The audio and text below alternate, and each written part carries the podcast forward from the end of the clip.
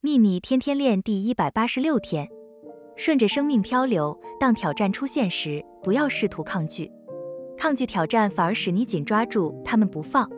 让心智聚焦于你想要的事物，然后漂浮在充满挑战或负面的事情上方。想象自己在空中往下看住那个负面性的小点。当你这么做时，你正让自己抽离负面事物，看见它真正的模样。这个简单的过程可以避免你淹没在负面状况里。愿喜悦与你同在，朗达·拜恩。